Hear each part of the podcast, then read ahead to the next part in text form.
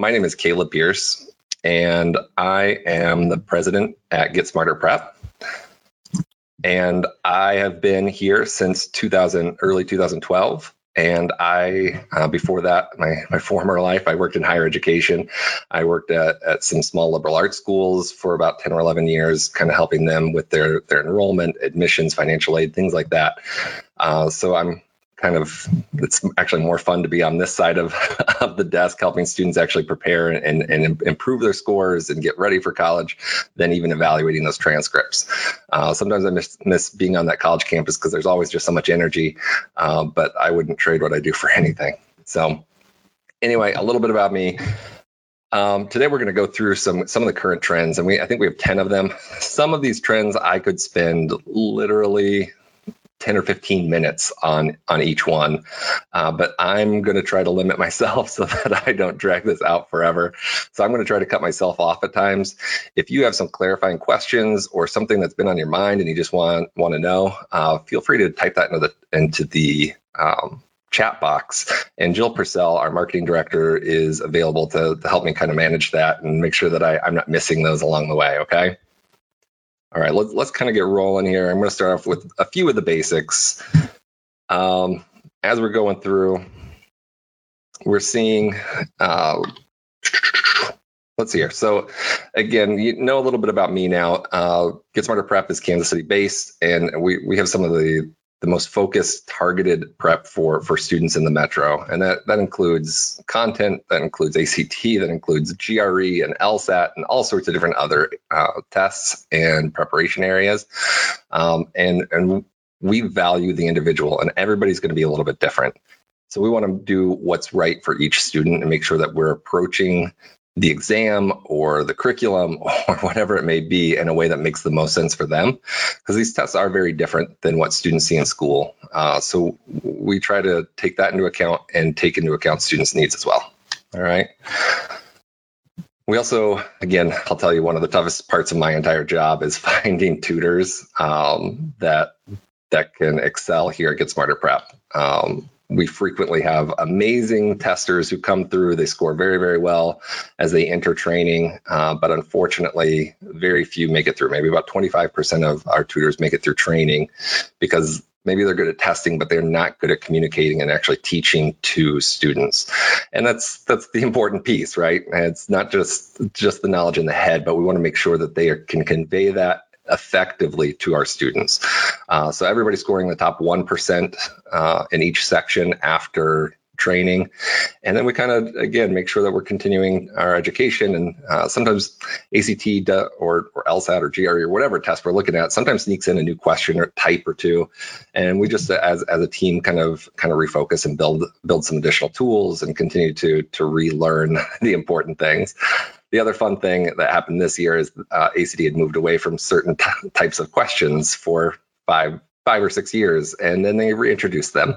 Uh, so we a lot of us were very familiar with the with the type. We just hadn't seen it for so long, so we hadn't put quite as much of an emphasis on it. So we're following those trends. We're making sure we're targeting exactly what students need along the way. All right.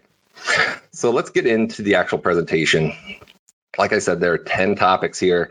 Some of them are going to be a little bit more in depth, and some of them I'm going to breeze through fairly quickly so that I can spend more time on those that I, I deem more important. All right. But again, if you have questions, feel free to chat at us. So the first one, if if any of you attended um, the the first webinar in this series, this is one of the things that I talked about uh, is demonstrated interest, and and more more so, I kind of just define it as a term. This is something that I think is going to be very, very important, maybe even up to one third of the admission decision for the class of 2021. So we'll get to it in a second, but some of the most important things, I, w- I would argue, argue that the three most important things to college admissions uh, offices are one, they want to see the GPA, right? They want to get that maybe even a, a, class rank and compare it to their peers and see what that looks like. Second is strength of schedule. And third is the test scores. Well, this is such a strange time for class of 2021. Very arguably, the most important uh, semester is sixth semester. So this past spring, which we all know was kind of a mess, right? And it was a mess not only for our, our students here in the metro, but for students across the entire country. Did you know that most most schools actually didn't even do like a grade like we did in, for most most students did in our area? They just did a pass fail, which literally how do you translate that into a GPA? You can't, right? So sixth semester grades are kind of pointless and now even seventh semester, which are the second most important, especially for those who are maybe uh, maybe not scoring quite as well or, or, or just focused on regular admission in the spring. Those are things that again we don't for a lot of us we still don't even know what what school's going to look like and maybe it's already started or it starts next week so i, I think that there's going to be some challenges in in actually measuring those pieces and on top of that class of 2021 they've gone test optional uh, a lot of schools, anyway, have. So I think there are just metrics that we've relied on, relied upon in higher education for so long, and those those main pieces have disappeared. So what are they going to make the decision uh, upon? And and I think this demonstrated interest is an easy, simple, very direct way to improve our chances of getting accepted to a school. And this is where a student has to do some heavy lifting. This is not mom or dad sending an email to admission to an admissions officer. This is the student engaging, asking questions, a follow-up question. Don't think that you're bugging them until they tell you that they're bugging that you're bugging them. Okay uh, it, it's okay to send a few emails. Uh, it, the other big one that I, I would very readily uh, recommend is getting on the website right? Get get on there go check out some some different virtual presentations that the school is giving. They're going to track that information. Uh, the, the campus tour there's so many virtual tours. There, there are very few schools. I think university of oklahoma is the only school that i know of in, in this region that is actually doing in-person tours so we want to make sure that that we're showing that interest and it's this is great because we don't have to to plan a trip. We don't have to travel several hours and spend an entire weekend visiting a college anymore. We, now we can hop on on their website and demonstrate that interest in an easier way from from our bedroom or from the dining room table, and uh, the whole family can kind of follow along. Uh, I, I think that that could be a very good, useful tool going forward. Okay. So this demonstrated interest, much more important than in years past. And we just want to make sure that we're, we're setting ourselves up uh, for success in this very strange environment. Now, for class of 2022, ah, I saw something pop up here. I, I, think this also applies to 2022 to a lesser degree. Uh, like I said, probably 90% of schools across the country went test optional for the class of 2021 very, very, very few, maybe five, maybe 10% said that they were going test optional for the class of 2022 and beyond. Okay. So I still think this is going to be valuable, especially since travel is limited. Uh, there are some other pieces, but I don't think it'll be up to a third. Again, that's my that's my best guess, uh, like it is for 2021. But it may be 10%, it may be 15%, which is still a pretty significant uh, percentage as, as, we're looking at the at the big picture. Okay. Hopefully that helps. All right, moving along. And again, if you have questions, uh, put them in the chat and, and we'll, we'll cover them at the very end as well. So number two is the test optional policies themselves. And I, have already kind of touched on this a little bit. So many schools have moved in this direction, but I think we need to better understand what this means for our students when when a school says that they're test optional, it can mean a hundred different things, and that may be a little bit of an exaggeration, but but probably not by much. Uh, college admissions, they're notorious for thinking that they're smarter than every other school. So they create their own policies that may look completely different than the school next door that everybody said, thinks that they're the same, right? Like a KU and K State policy may look completely different. And trust me, they do. All right. So some things to keep in mind here is test test optional. First of all, you're going to have to look at each individual institution, uh, which is kind of a lot to deal with already. But this should go into what we had talked about in our first webinar, where students are kind of starting to track that information. They're already gathering that information, creating their quote unquote resume in their their Google Doc or whatever whatever kind of format you all choose to use. Uh, so knowing what these these schools requirements are and what their their deadlines look like, and of course policies like test optional are important. So again, this is not test blind. Very, very few schools are test blind these days. Uh, there are a few across the country. Most of them are liberal arts schools in the Northeast, where literally you can submit an ACT or SAT, but they literally will not look at it.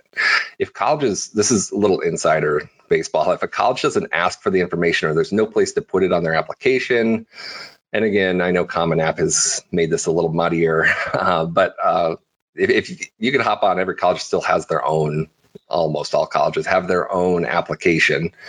Uh, so you can hop on there and at least flip through and see what they require. Because if they don't have a spot for for ACT scores or SAT subject scores or whatever it may be, it's not like somebody is sitting there entering this data into a computer like we used to, right? This is automatically going into the system. And if they don't have a field for it, they don't have a place for it in, in their CRM, their client resource management tool. So they're not even using it. They, they can't use it to make a decision.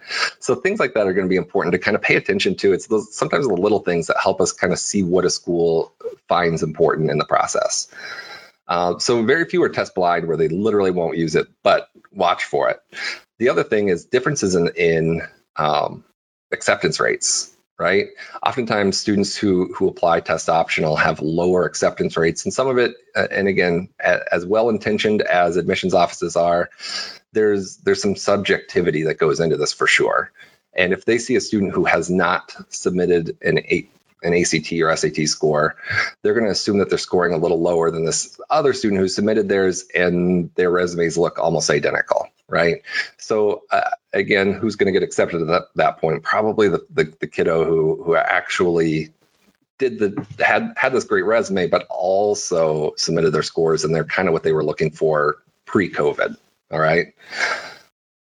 I would also maybe the most important piece is with regard to scholarshiping. All right.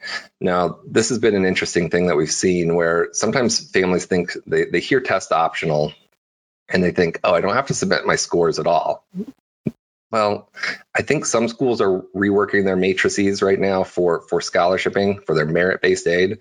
But from my conversations with universities, they are still going to be requiring ACT scores in order to award scholarships.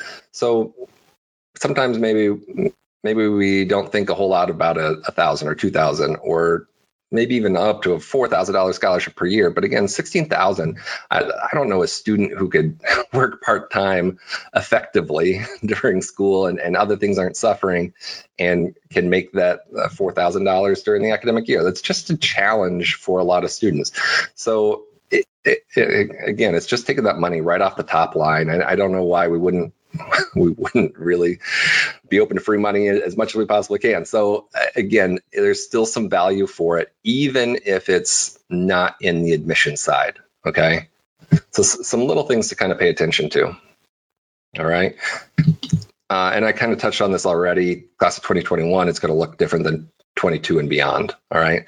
The one other thing that I'll throw out when test optional became a thing way back maybe 15 20 years ago uh, and and i was wor- working and living in boston at the time. And in the northeast there were two things that were going to happen. One every school is going to be test optional in the next three years.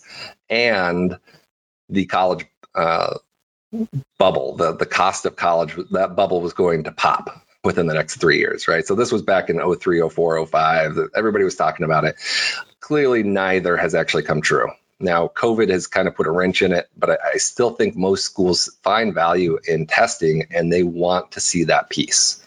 All right. But when, when this all first started, this test optional idea, um, a school like NYU or Brandeis actually fits the model of what they were actually intending for test optional. So NYU, you can submit ACT scores, you can submit SAT scores, you can submit three AP exams, you can submit IB exams, you can take three SAT subject tests. It's all these different options, right? Test optional. And that's how they're going to make their decision. They're they're using that that information. The student gets the choice. You can take whatever tests you want. Here are the sets that you can choose from. Maybe there are six, maybe there are eight and then you can kind of go from there. And and I think that that is probably a, a better long-term strategy with testing um, if if schools are going to go test optional.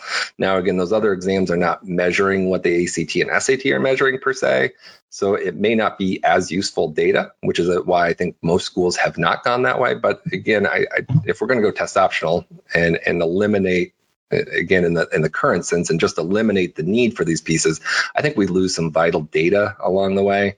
And again if it didn't have any value i, I don't think the, the organizational data people on campus wouldn't be screaming hey look at this. This is this is one of the most important pieces of the admission cycle. All right? Any questions on that one? All right. Moving into number three the the writing and essay component of the act and sat so these have shifted a lot over the last, well, probably even the last five years, but especially over the last 10 or 15. They, they introduced them uh, basically in, in 05 and then again in the early 2010s for the ACT. And basically, these were tools that, that, that ACT and SAT developed to help help colleges know how students how effective they are as writers, right? Now, what's come out and what's actually happening here is very different than what what colleges kind of expected to begin with. So students are given a basic score. So on the ACT, that score is between 2 and 12. There are two graders scoring at 1 to 6 each, and then you just add those two scores together. Okay. Uh, some of the some of the challenge here is that the the percentiles, how it's actually scored, are kind of skewed five years ago, a seven was about average. Now, a five or a six is about a 50th percentile. So I think I, I'm not sure most colleges are fully aware of that, to be completely honest. And so they, I don't think the evaluation piece is as good. And they're seeing lower scores, and I just think that they don't deem them as valuable because most colleges have moved away from these. There are maybe a handful of schools across the country, generally more selective, highly selective schools uh, that are requiring the writing section or the essay of the SAT. Uh, so, so just kind of know again, unless they actually explicitly ask for it, they're not going to require it. Now, going back to Get Smarter Prep's general recommendation on this, we if a student walks in and they have zero clue what kind of college they want to apply to or where they want to go, then we go ahead and recommend that they go ahead and take uh, the writing section because it's not necessarily going to hurt them.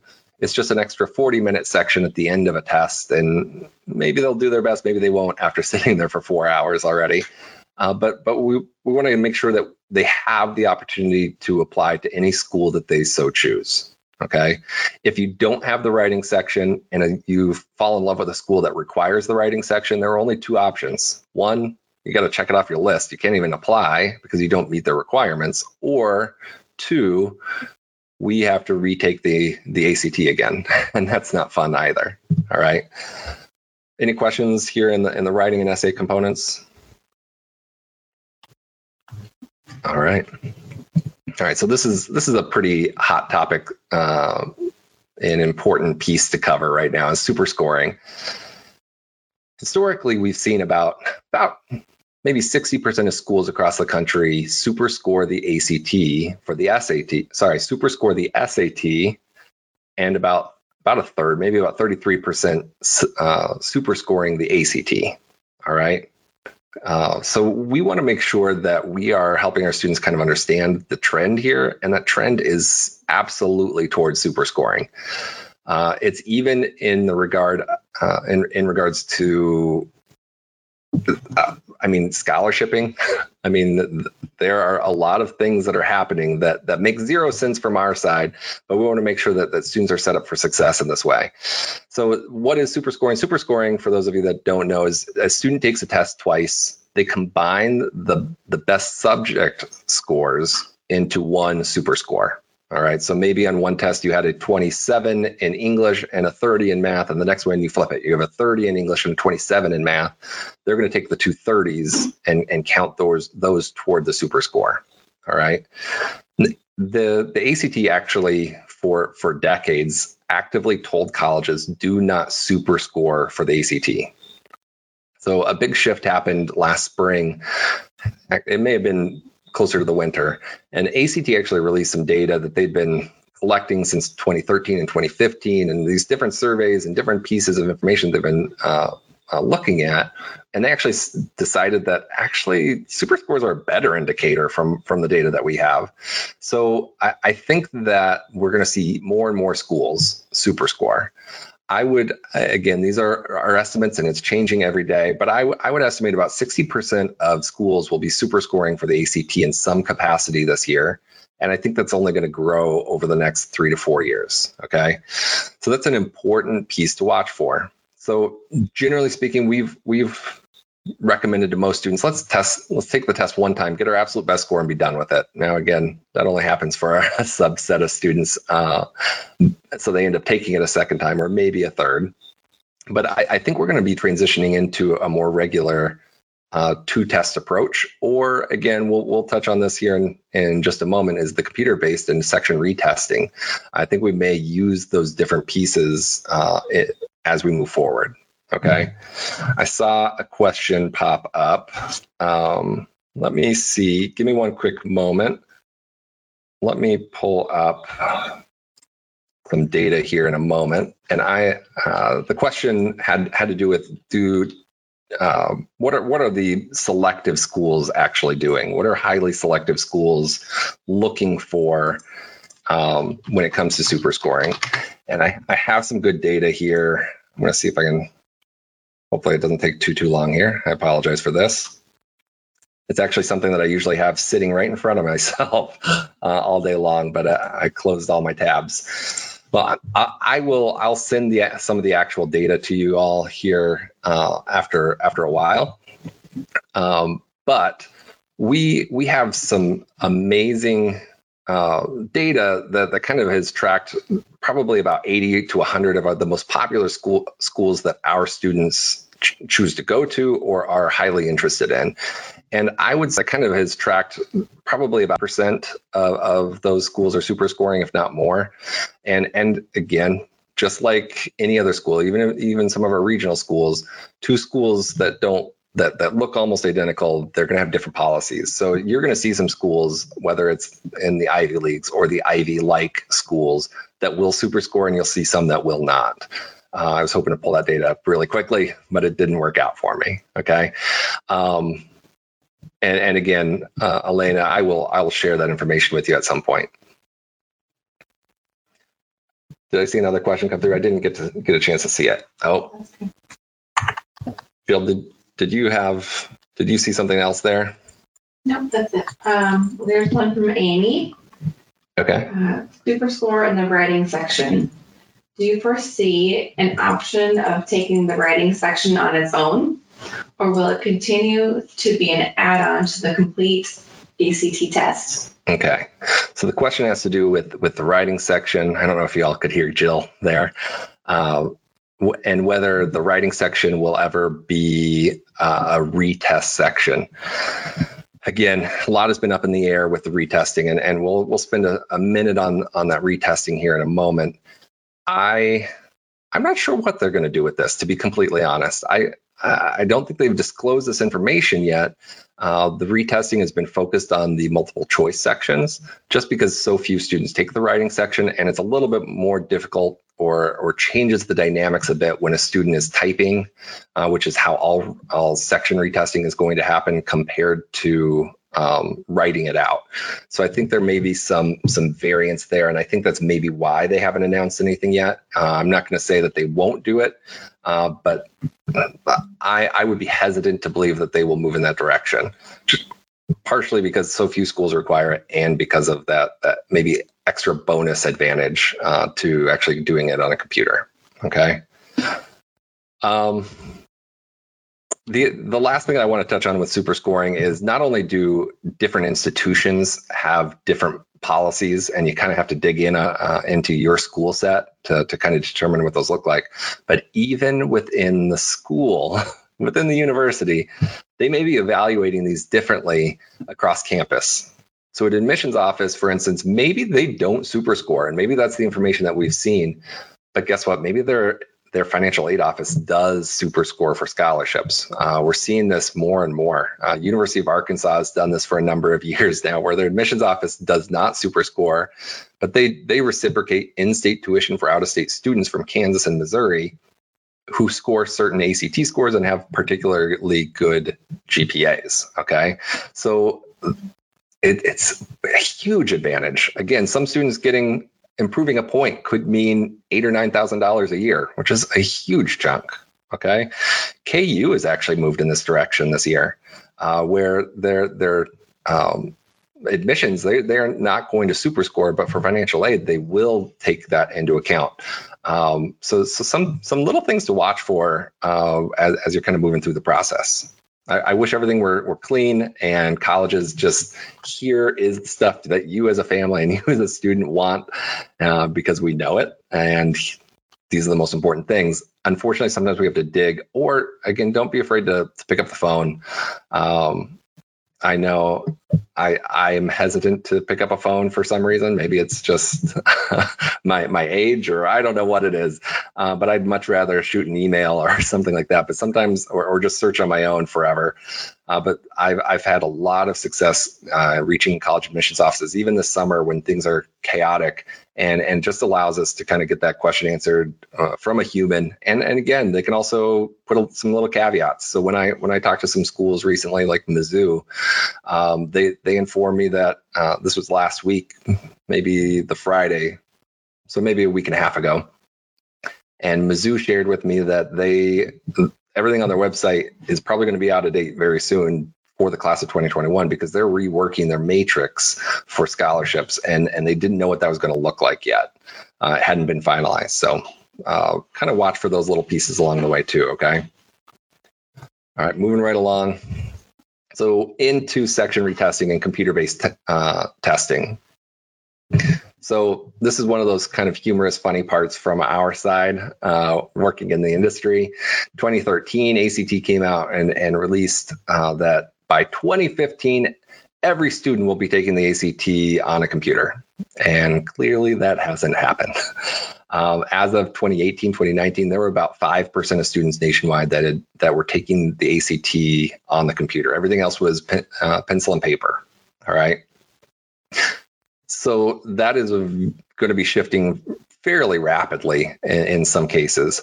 Uh, so those of you who have a student in Blue Valley, uh, Blue Valley decided a, a couple weeks before uh, the Kansas test. So the state of Kansas uh, started administering the uh, an official ACT at school in February, uh, the last two years. And students during that uh, kind of got sprung on them a little bit late, but they were uh, everybody took it online. Everybody took it as a on a computer. And, and again, I think there are some some challenges in that. Um, inherently, some some students are just much better they're just more, more tech savvy than others. Sometimes technology doesn't work the way that it's supposed to, which is clearly going to be a hindrance. And then again, just different sections. I think there are advantages to some, how at least how I perceive it. Uh, things like the reading section or maybe the English section, where uh, we can kind of move through some things a little bit more quickly. Whereas maybe the math section, uh, sometimes for for most students kind of actually getting in and, and writing and drawing and doing those things those are the things that are important. So sometimes students will have to spend the time to redraw a figure so that they can kind of manipulate it along the way and, and I think that takes extra time, and time is of the essence on the ACT. So I think for some students it's great, others it's bad. Some sections it's good, some sections it's bad. Uh, so we'll see how that continues to have an impact in the long run. Uh, but we've we've actually introduced uh, language for computer-based testing into our newest manual that we developed this this summer to make sure that we can we can support those students along the way as effectively as possible. The the other piece to this, and maybe the most important because it's going to be ubiquitous and it's going to be uh, valuable for students everywhere, is section retesting. Uh, and this is in this category because all section retesting will all be computer based. All right. So this isn't where a student uh, they've taken a full length test on paper, pen, pencil and paper, and they can go choose to just do the math section on paper. It's going to have to be computer based. All right. So I, I want to make sure that we're kind of looking at that from a realistic perspective because certain sections are we're, we're probably going to be better suited for for that format uh, altogether the other thing that i really want to stress here is we still don't fully know when a- act is going to roll out this uh, section retesting It was supposed to come out this fall. So in I guess it is September already, isn't it? So in a week and a half, they were supposed to have this section retesting for students. But with COVID, so many students didn't get to take the test, especially class of 2021 in April or June or July, that they they scrapped it, they pushed it into what they call 2021, and they opened up more seats for students to take uh, a test for the first time, or again, maybe they needed to take the whole test again. So so retesting in that format. I am optimistic that when they say we're going to push it to 2021, I'm optimistic that it's going to be for the spring of 2021, but I'm not positive that's actually going to happen. Uh, I tend to be more optimistic than I probably should. I think that it'll probably realistically be more for the fall of 2021. Uh, so so students who are in the class of 2021 probably will not benefit from this what whatsoever. Uh, but I do think that the class of 2022 may have an opportunity. But again, I don't want students to bank on this, right? We we had students who who came through last last July and last September who took the test. They saw a really good improvement, but there was a section that they wanted to retest. They they they saw this information come out from ACT and so they just they just expected it. They planned on it. And i think that that really threw off certain students and their their their approaches and how they would have gone about uh, preparing in the best way possible. Because again waiting a full year to, to go back and review. If it's for a section okay uh, we don't have to redo a bunch of work to, to, get back to where we were and then build on that. But if we're doing that for all four sections now that that can be a lot of heavy lifting and a lot more expense and energy and time than than what was initially thought okay? Any questions here in computer based All right. So here we're going to talk a little bit about enrollment trends, and I've I've touched on some of them, but but there's some interesting things to keep in mind. Um, we we work with families from all over the metro, and and they come from lots of different backgrounds. So as a parent, I, I, I would encourage you to keep some of these in mind moving forward with your student. Um, some of it, again, this isn't even on here, I wasn't planning on talking about it, but again, just kind of knowing even what what what do these scores mean? And if you come in for a scores back, we, we have that conversation with every student and every family where we're going to help you better understand what the test is about, but even like how it's scored. Like, what does my score mean? Sometimes we have a misconception, especially in our area here in Johnson County or Kansas City, Missouri, or wherever it may be, where we aren't fully aware of what the scores mean because we see something like a 20 and we think, okay, that's not not what I was shooting for, right? I hear that a lot. But again, if we put into context, and that's actually the 52nd percentile, which means more than 50% of current college students are al- already envious of that 20 that a student achieves. Okay. Uh, or or a 30. Again, I'm just going to jump way up there and go by tens here. So a 30, a lot of a lot of families think, oh, everybody scores a 30 or higher it's actually the 93rd percentile. So only 7% of college students scored a 30 or above. So little things like that can kind of help us kind of gauge what's important. What is what are these schools how competitive are these schools in reality? Okay. Because as soon as we start talking about selective and highly selective schools, if their average scores are 31 to 34, now we're talking about their average student is in the top three three to five percent of all testers right? So we're talking about a very very competitive place um, and, and we just want to make sure we're we're finding fits for our students along the way. Fun fact so in 1994 there were 8.7 million students in college okay? The number of colleges has not changed really. There may be a couple that have popped up, but there have also been quite a few that have closed. And we in 2020 they, they projected, and again, this may be a little bit off, but um, just due to COVID, but we are at about 14 million students in college uh, in in four year institutions. This is not taking into account uh, vocational schools or or two year schools or anything like that. So we've had a 61% increase in numbers of students in the last 26 years, but we don't have more schools. So our highly selective schools, they've always worked at capacity, So now we're just talking about more students, more competition.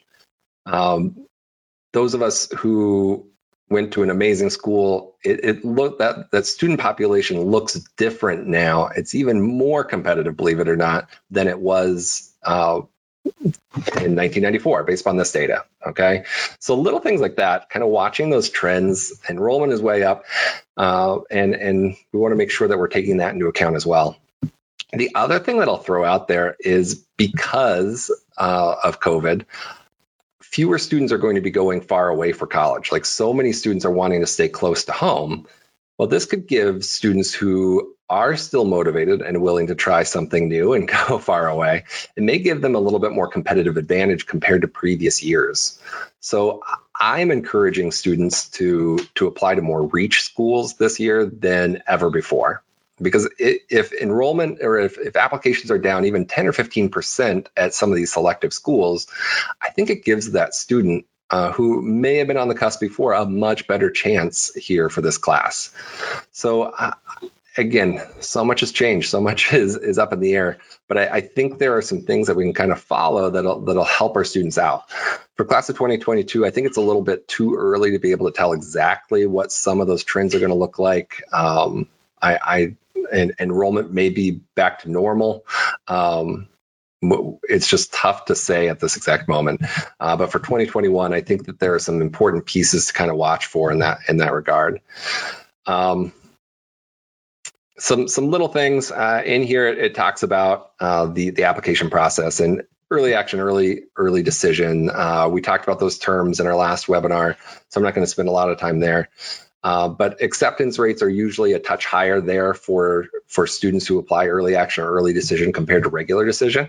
Uh, so that's something to kind of watch for and pay attention to. But I, on the flip side of that is scholarships are generally quite a bit less for students who apply early action or early decision than for students with regular admission. So uh, kind of, you have to kind of weigh those those uh, priorities and what's what's important and and maybe what's in the the savings plan and things like that. Uh, so kind of watch for that. Uh, the the other piece of this is I think we're going to have a pretty significant transition. And if, if there's ever been a time for the, the cost bubble to burst in higher education, uh, many schools are sixty or seventy thousand dollars a year now. I think it's a it's going to be in the, in the nearish future. Um, and again, I know people have been saying this for well over a decade. Uh, but again, so many schools are going uh, to an online format for if not all of their classes this fall, for many of them.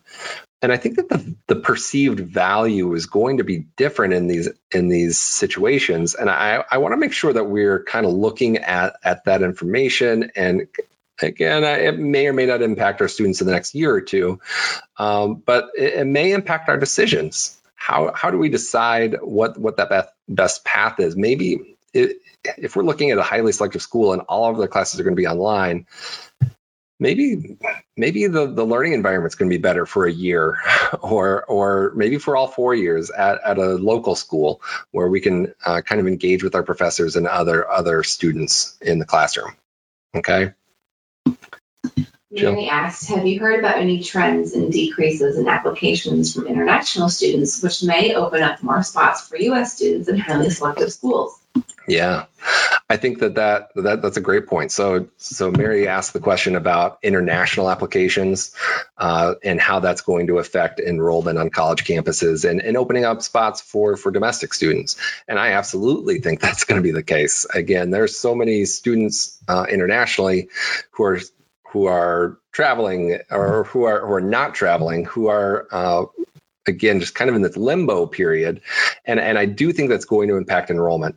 Now I think that there are still a lot of students internationally that will still come but I do think the number is going to be lower than in years past. I, I, I think across the board um, except for maybe local students, which may actually be up for for universities. I think any anybody traveling from 50 miles or more, including international, I just think that that enrollment is going to be considerably down for schools. Okay, good good question. I like it. All right. So uh, these factors in the ad- admission decision, and, and I tried to put these in the order, and, and I alluded to some of this earlier, so I stole some of the thunder, so I probably won't spend a ton of time here. But again, first and foremost, the most important thing is, is a student's GPA. Uh, they want to colleges are going to want to know their grades and class rank. Uh, take that that information into account. Uh, and then, of course, strength of schedule is probably the second most important. And that's going to be demonstrated by taking AP uh, or IB classes or even just honors classes. Uh, some schools don't allow students to take AP classes until they're upperclassmen or whatever that may look like. Uh, so making sure that the student is challenging themselves. Now, I would argue that I, I think most schools are savvy enough to recognize that a student, uh, even a very good student, they don't they don't excel in every single subject. Like they they may not love uh, math, but they absolutely love the English arts and history, and and again, challenging yourself in those areas that are appropriate, maybe right.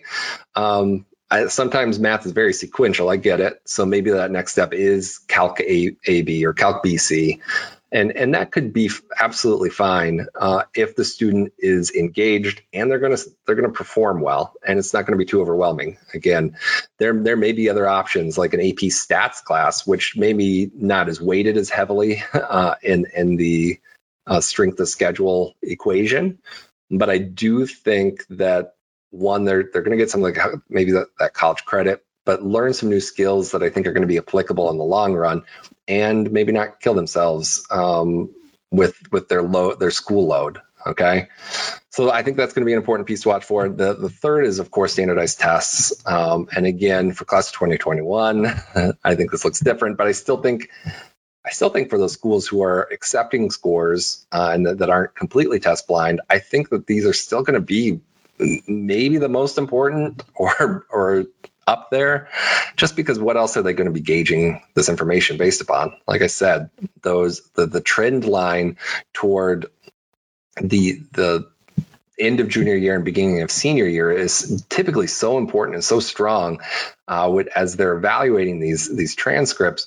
And in this case, I'm, I'm just not sure how how colleges are going to look at that. I, I don't know. How, I mean, let alone like the logistics, but just the what value can they can they garner from it? All right, and then we have things like the the college essays, uh, which I think are going to be more heavily weighted than than usual. I think on top of demonstrated interest, I think that the the essays are maybe the two most important in, in for class of 2021 in particular, um, because it, allows allows colleges to know who we are as a person, what we value, and make sure that we are a good fit. Because even if maybe academically we may not be the right fit in a normal year.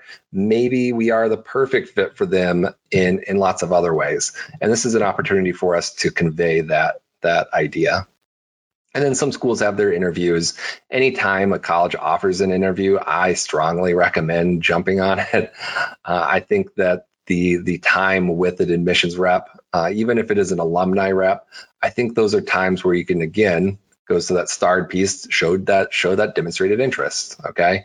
If it's optional i strongly encourage your student to do it okay? And and generally they're not hard like very very difficult interviews. They're they're typically very fairly casual trying just to get to understand uh, and know the student a little bit more. Uh, in other cases they are very intense don't get me wrong. Um, but but in most cases i think that they're more conversational than anything else uh, extracurricular activities recommendations i think those are still going to be on there. Uh, knowing the school that you're applying to community service may be something that has zero bearing. It may be something that could be highly important to the institution. Uh, we have some great um, great schools across the country where again if you look at some of the some of the data and numbers there are schools like brandeis there are schools like vanderbilt where if if we're looking at those schools, one, we have to be performing very well in the classroom and very well on test day. But those schools are known for their community service of their current students. So guess what? They're going to value that on the admission side as well, making sure that the students are engaged in their community, they are giving back. Uh, if if you see a school that they emphasize this in their marketing material, that this is what our students do, we we do 1 million hours of community service each year, or whatever it is, I don't know, then again, making sure that we emphasize that in our essays, we emphasize that in our applications, in our communication, all those different pieces, okay? All right, and, and then the last one, um, I think I think this has shifted even over the last two or three years, especially with with super scoring becoming more popular, but persistence with testing, not necessarily even like just massive improvements. Um, but there, I think there are some schools that like to see a student take it two or three times to show that they are really engaged. They really want this. They want to get to that next point. So again, this is not going to be um, vital at most schools, but I think there are some that if if they're looking for a 25, they've told you they really want to see you get a 25, and you go from a 22 to a 23 to a 24, so you're not quite at that 25 yet. I think maybe they see you working, you're seeing some progress, uh, you're putting in the time and energy, and I think that they they some schools will evaluate that. I had a student who was looking at uh, Auburn this last year, and and that was something that that the, the admissions reps actively talked about at, at their school. So I, I, think there are some different pieces there. And of course, every college has their own little things. So kind of pay attention, like I said, to the, the marketing component, and that'll tell you what to emphasize and, and kind of how to go about it. All right. The, the eighth one is gap year. So I'm not going to spend a ton of time because I think most people know what gap year kind of means. Uh, it's definitely not for everyone, uh, but it, it is becoming much more popular in the era of COVID. Um, in my opinion, this is not the year to do it because I think that uh, their travel opportunities are are way lower. Um, even jobs right now, uh, getting good, really good work experience during, during this time frame probably isn't as available um, in, compared to normal years. Uh, and we're kind of seeing the trend the other way, right? So it's going to be the job market is going to be even more competitive for the, for these students. So historically, three percent of high school grads take a gap year. Okay, and then they go on to to college. Now, oftentimes these are students who um, actually come back and they achieve at a very high level at the college level. Um, but it's certainly, again, you step away from something how how engaged. I think I think you have to know your student to know what this looks like. But the other the flip the, the other side of the coin here is three percent. You typically take a gap year. This year it could be up to fifteen or twenty percent. That is a huge number, and some of that is just financial, right? A lot of families uh, are just in a position where th- things are uncertain, and they're not sure if if spending 20 30 40 thousand dollars a year makes a lot of sense for their particular student um, I think community colleges are going to be busting at the seams. Um, I may be wrong, but I, I, think that we're going to see a trend back to that, like we saw in um, during the housing bubble and things like that back in 07, 08, 09. Uh, so we'll, I'm going to keep my eye on that. And then again, I'm going to. This is inside baseball. This is my own perspective on this. Sometimes we think of going to a uh, families think about going to a community college uh, to get some of the basics out of the way to save money. I'm going to tell you, oftentimes one we don't save any money because oftentimes credits don't transfer to each school equally right? So instead of spending four years at one school maybe we end up spending five years in college. We lose opportunity for earnings in that fifth year.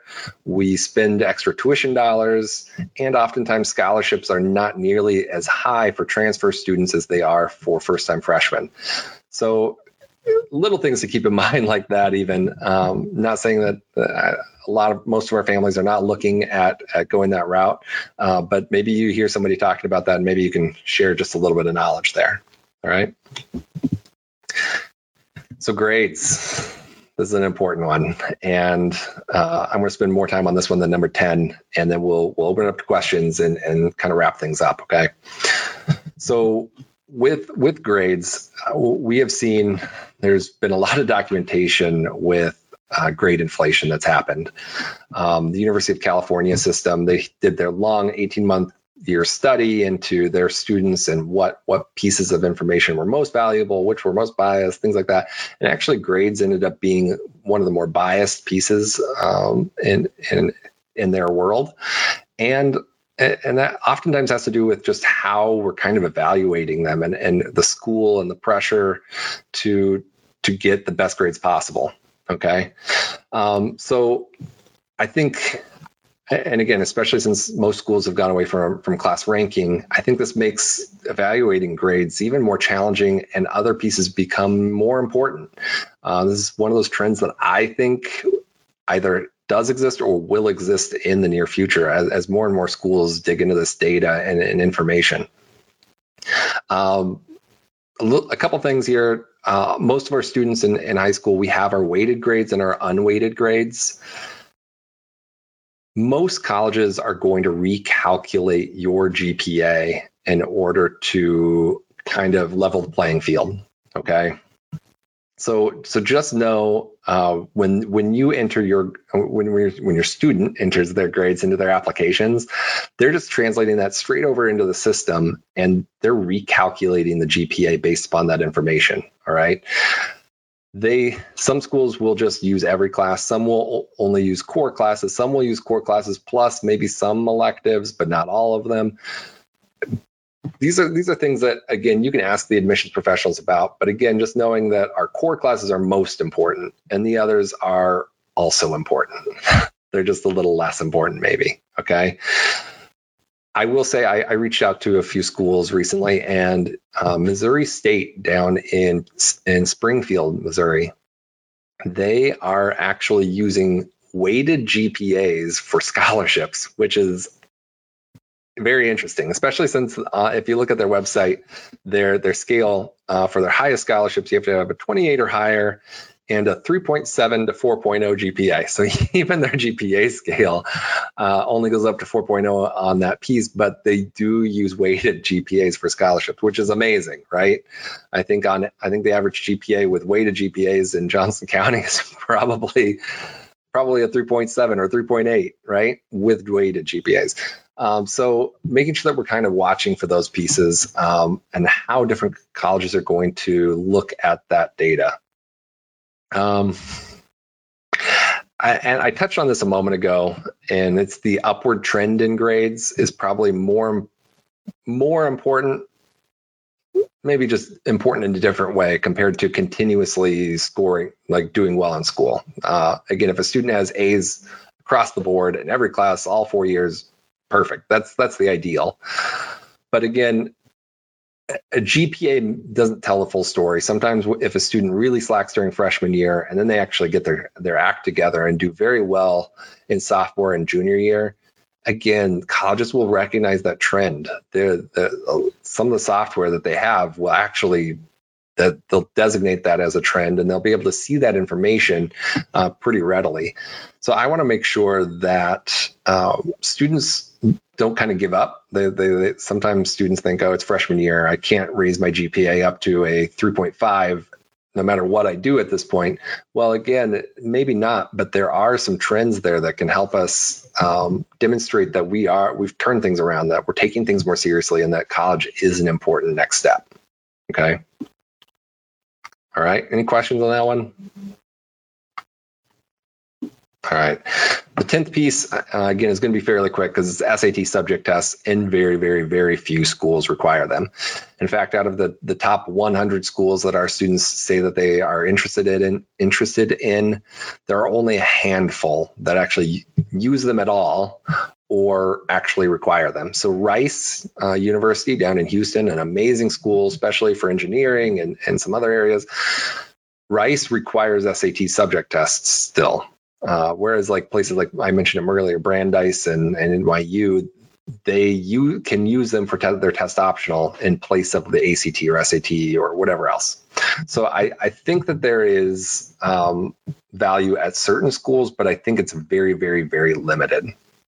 Most schools are are talking in terms of uh, we we recommend these SAT subject tests, and again, if a student is absolutely amazing in math, but their their ACT score is maybe let's say it's a 31 and we're applying to an Ivy League school. Well, maybe we want to take the SAT uh, the math 2 SAT subject test to demonstrate that we have this amazing ability, score very very well, and then kind of move forward from there. The other thing that I'll throw out there is is the scoring on the SAT subject test because again it's generally based upon the population that's actually taking the exam. And when we look at that the percentiles on this are just absolutely bonkers. Uh, so if, if, your student is a native uh, speaker of an of another language other than English okay maybe maybe you could take that that language uh, SAT subject test. But if you are maybe you're just taking Spanish 4 as a senior or something, and you want to take the SAT subject I would strongly recommend against it. Um, a perfect score, like a 790 to 800, is generally in, in certain languages like the 65th percentile, like a perfect score, just because so many so many of those students do absolutely perfect on the exam. And again, I think native speakers just generally have a little bit of an advantage in that, in that regard. There are also certain things, again, the Math 1 subject test, I, we wouldn't recommend for anybody. Why it exists, I'm not fully sure. Um, but it, it, it had a purpose 20 years ago, but that purpose is, is long gone at this point. So if you're going to take a math test, take the Math 2 SAT subject test. Um, and then there are some other pieces with, with whether it's your uh, European history or US history or world history, not European, world history for SAT subject tests. Uh, we recommend that students go ahead and take these if they're going to take them uh, during the May test date uh, whenever possible. Okay. The early May test date uh, just allows a student to have the entire entire year of curriculum under their belt before they actually take the exam. And it also kind of does some double duty. So if a student is taking uh, US History AP, and guess what? That test is going to be like a week after the SAT subject test for the US history. So you're kind of doing double duty. You're studying for both. They're going to be very similar, at least the multiple choice pieces are. So that allows students to to kind of just leverage that time and, and get their best scores. Okay. All right. I'm going to flip through these very, very quickly. Uh, so again, I think a lot of you already know our course offerings, uh, small group classes, uh, students, no more than eight students in anything. Uh, even our two class options are typically three to five students. And then semi-private is, is generally two students, but it could be as many as four if, if, uh, if the students find good partners. Okay. Most popular here at Get Smarter Prep is private tutoring, and that just allows us to target the very specific areas that the student needs, customize that schedule along the way. All right. And then again, I've talked about the levels along the way. The website is a great resource. Hop on to getsmarterprep.com.